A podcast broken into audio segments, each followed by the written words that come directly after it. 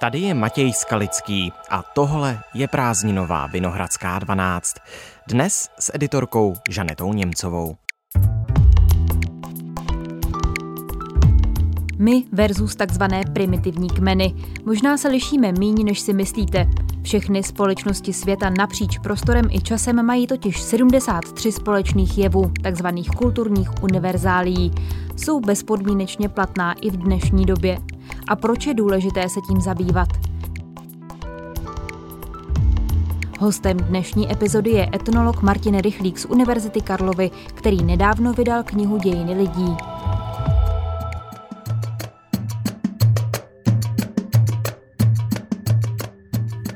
Dnes je středa, 17. srpna. Díky moc, že jste přišel. Dobrý den. Dobrý den, děkuji moc za pozvání. Co je Ježíšův mixér? Ježíšův mixér je v jazyce pidgin na Papuji Nové Gvineji, tak se tak říkalo helikoptéře, protože to byl vlastně známý nepochopitelný přístroj, který přivezli křesťané a který se točil a připomínal ten mixer, který byl možná známější a s těmi křesťany, s těmi bělochy byl asociován právě Ježíš, takže to byl mixer Belong Jesus, nebo nějak tak by se to řeklo v eh, papuánském pidginu. Aby bylo jasné, o čem se bavíme, vy jste nedávno vydal poslední svoji knihu s názvem Dějiny lidí. Mm-hmm. Představujete v ní celkem 73 kulturních univerzálí, která jsou platná pro všechny kultury světa napříč historií. Co vás vedlo k tomu, že jste je dal dohromady a proč je dobré je znát? Vystudoval jsem etnologii, takže mě zajímalo vlastně, jak jsou ty lidé, eh, etnika, proč jsou tak různí, pestří a vlastně na druhé straně vždycky ten obor šel i po tom, co je spojuje, co je sjednocuje a mně to přišlo dobré představit eh, na základě nějakého konceptu tu obrovskou pestrost a zároveň stejnost, co vlastně ty lidi dělá lidmi při studiu odborné literatury jsem se dostal, a je to velmi obstatně známý koncept amerického antropologa George P. Mardoka z roku 1945, tak vlastně dospěl k seznamu, klasickému seznamu 73 univerzálí. To jsou věci, jevy, fenomény, které jsou společné ve všech kulturách, ať moderních nebo preliterárních, eh, dávných, archaických, eh, starověkých Jenom pro posluchače doplním, aby měli představu, co ty univerzálie jsou, jako konkrétně, tak všichni lidi nějakým způsobem tancují, používají jazyk, komunikují, mají gesta, mají nějak nastavené příbuzenské vztahy, nějak se usidlují, nějak bydlí, nějak se stravují a mají i své třeba mytologie, pověsti a vlastně Každá z těch 73 kapitol představila vlastně něco, co známe velmi dobře, ale neznáme to, jak to prožívali třeba indiáni, jak to užívali Austrálci v jeho východní Asii, jak se k tomu stavěli, takže vlastně mi to přišlo jako dobrý, dobrý způsob představit tu mnohost kultur.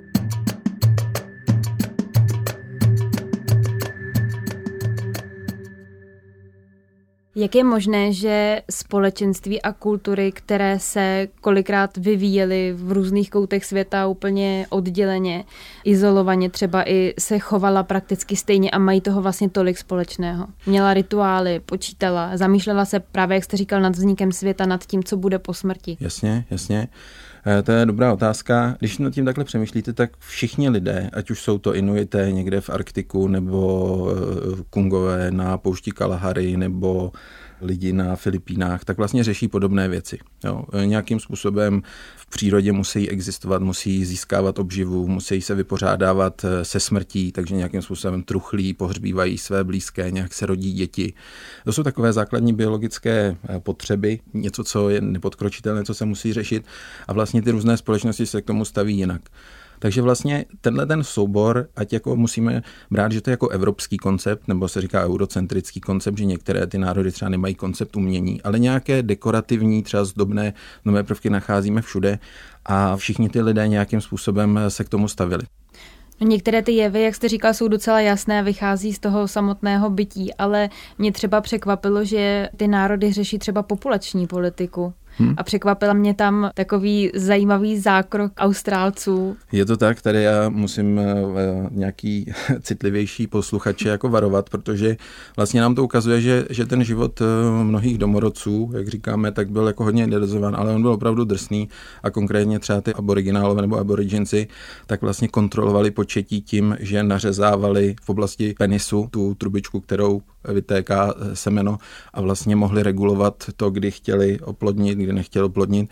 Takže i na tomhle poměrně drastickém příkladu je vidět, že to, co my řešíme jinak a řešili to starověké kultury jinak a báby kořenářky jinak a gumárenský průmysl jinak, tak vlastně, že všichni jakoby nějakým způsobem to chtěli kompenzovat. Do té populační politiky patří třeba infanticída, že se, že někde byly třeba zabíjeny holčičky, protože by stejně nepřežili a zatěžovali by skupinu v nějakých drsných podmínkách.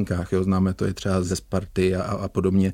Takže skutečně i třeba ta populační politika tak je, je, ani si to neuvědomuje, ale vlastně se nás to týká pořád. Vemte hmm. si v Číně, jak před pár dekádami, tak bylo rozhodnuto o té taktice, kolik dětí může mít jedna žena, jak se k tomu stavíme, jak se to proměňuje. Teďka máme různé genetické laboratoře nebo in vitro fertilizaci na umělé oplodnění každá ta společnost se k tomu staví. My možná trošku naopak, než, než by bylo záhodno, protože když se vrátím k těm aborigincům, tak oni to dělali z toho důvodu, že už tehdy věděli, že ta země není tak bohatá, aby užívala tolik lidí. Je to, je to tak, je to tak. Ale zase tam třeba na, na jednom příkladu tak je zase vidět, že ti lidé v sobě mají i mnoho dobrého, protože známe třeba od právě těch australských skupin, že když někde byla jakoby v těch drsných podmínkách špatná eh, situace třeba s úrodou nějakých těch oříšků nebo travin, aby si nasytila ta populace, takže vlastně i kmeny, které třeba normálně spolu byly v nějakém nesváru nebo konfliktu, jak existovala období, kdy vlastně se třeba ten uh, svár zmírnil a vlastně byla domluva, že se sejdou na nějaké té plodné lokalitě a že se tam všichni jako nasytí a nebudou mezi tím na sebe útočit.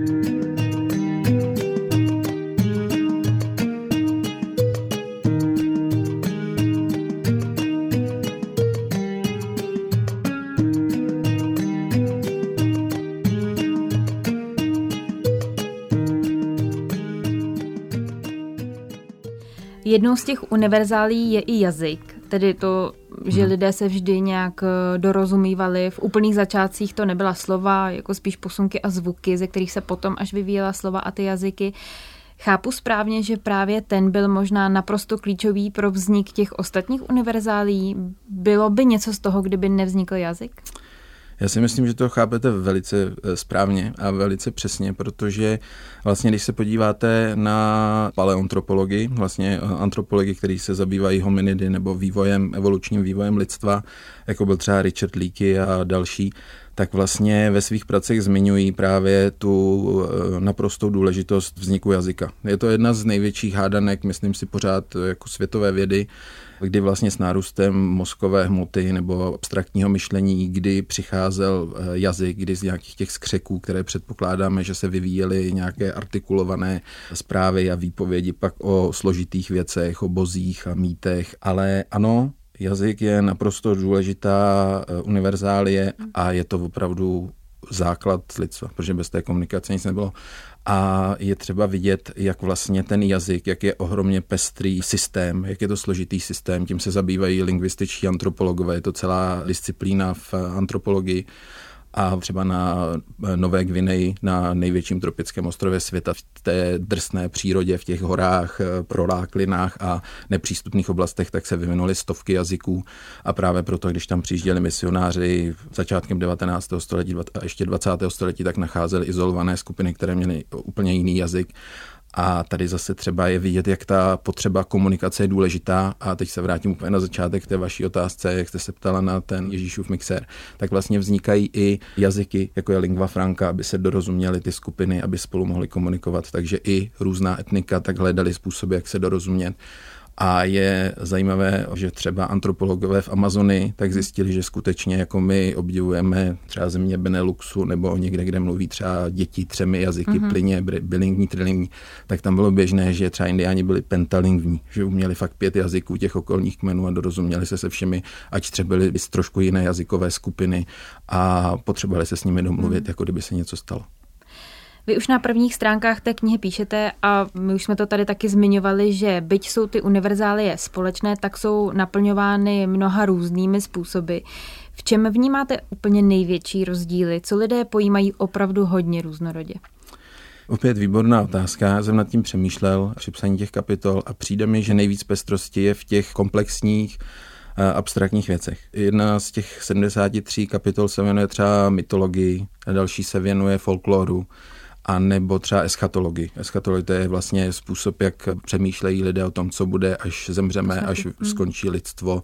A pak vidíte vlastně, jak skandinávci měli představy o Valhale a Yggdrasilu a podsvětí, peklo, eh, smrt, co bude, duše a tak dále. To je nepřeberné pole pestrých příběhů, vidíme to na pohádkách, mýtech z celého světa, i ten folklor. Takže samozřejmě asi ty věci, které jsou abstraktní a které jsou hodně pestré a jestli můžu v protikladu tomu zase říct třeba... V čem se nelišíme tolik. Tak, jestli vám neberu otázku, tak to si myslím, že jsou zase ty velmi jako praktické, pragmatické věci. Jedno z těch hesel tak je zase třeba vaření, eh, rozdělávání ohně. Všichni lidé všude na celém světě, ať eskimoáci nebo papuánci, tak nějakým způsobem se snaží získávat nebo kontrolovat oheň. Ta podstata zase je úplně stejná. Získat oheň, ohřát se, uvařit na tom, ale těch Způsobů je zase spousta. Je to pilováním, křemenem, sirkami. Existovaly takový různý klouky, kterými vlastně rychle pohybujete a vytváří se tam to horko a pak přiložíte nějakou eh, horlavou směs a vznítí se to.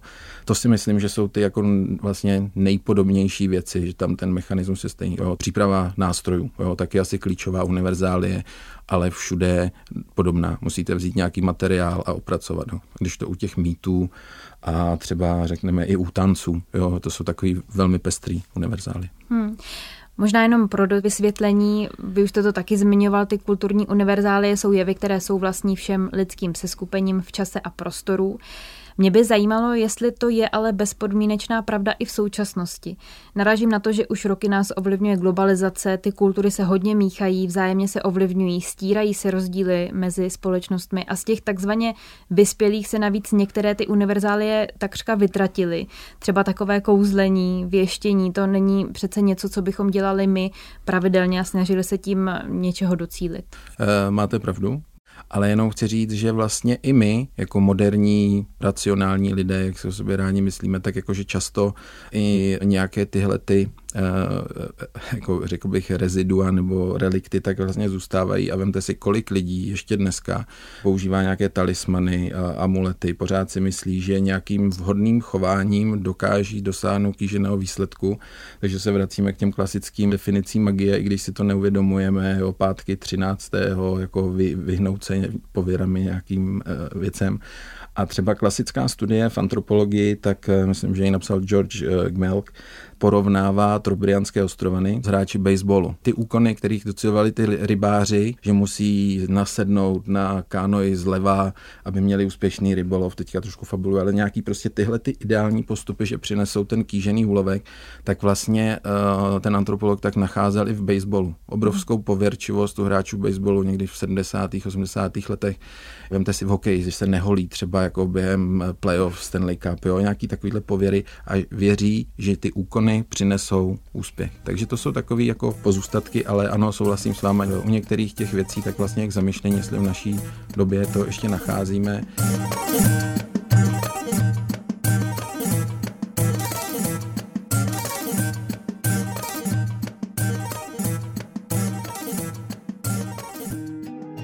Těch 73 kulturních univerzálií asi nevzniklo najednou v té historii ve společnosti, ale vyvíjela se postupem času. Myslíte si, že i ta naše současná přispěje něčím do seznamu, nějakou další univerzálí a jaká by to mohla být?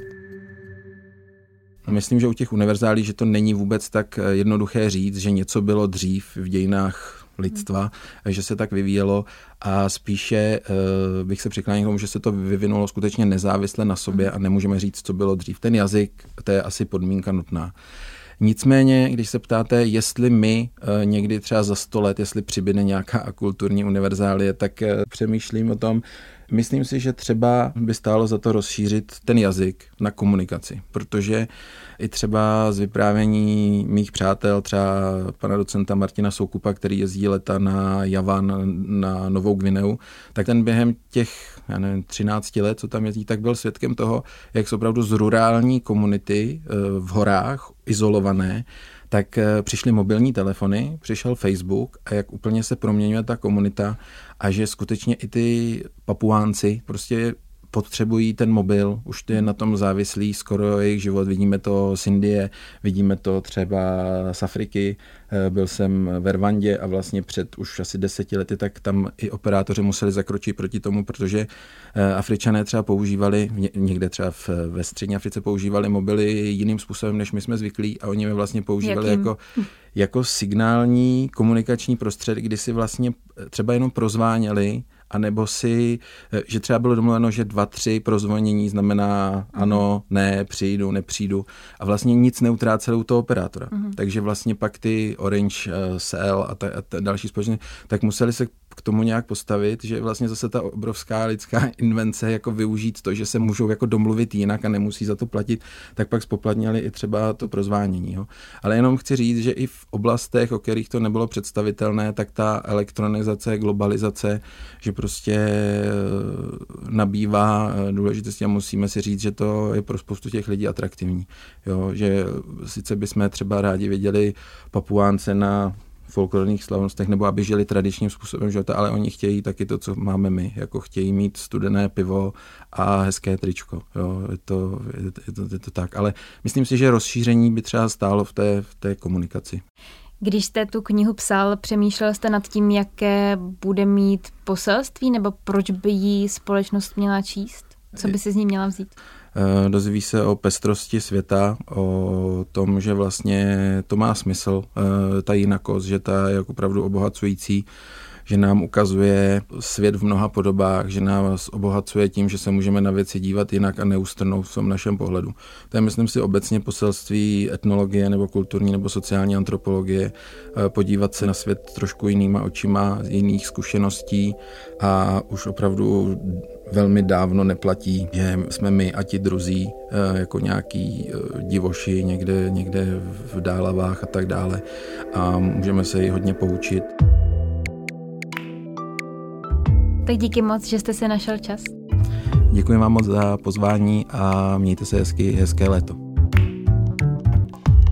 To už je z dnešní Vinohradské 12 všechno. S etnologem Martinem Rychlíkem jsme probírali, co všechno mají společné lidské kultury napříč světem i časem. Další epizoda na vás bude čekat zase pár hodin po půlnoci, a to jak na webu iRozhlas.cz, tak i v aplikaci Můj rozhlas a ve všech podcastových aplikacích. Naslyšenou zítra.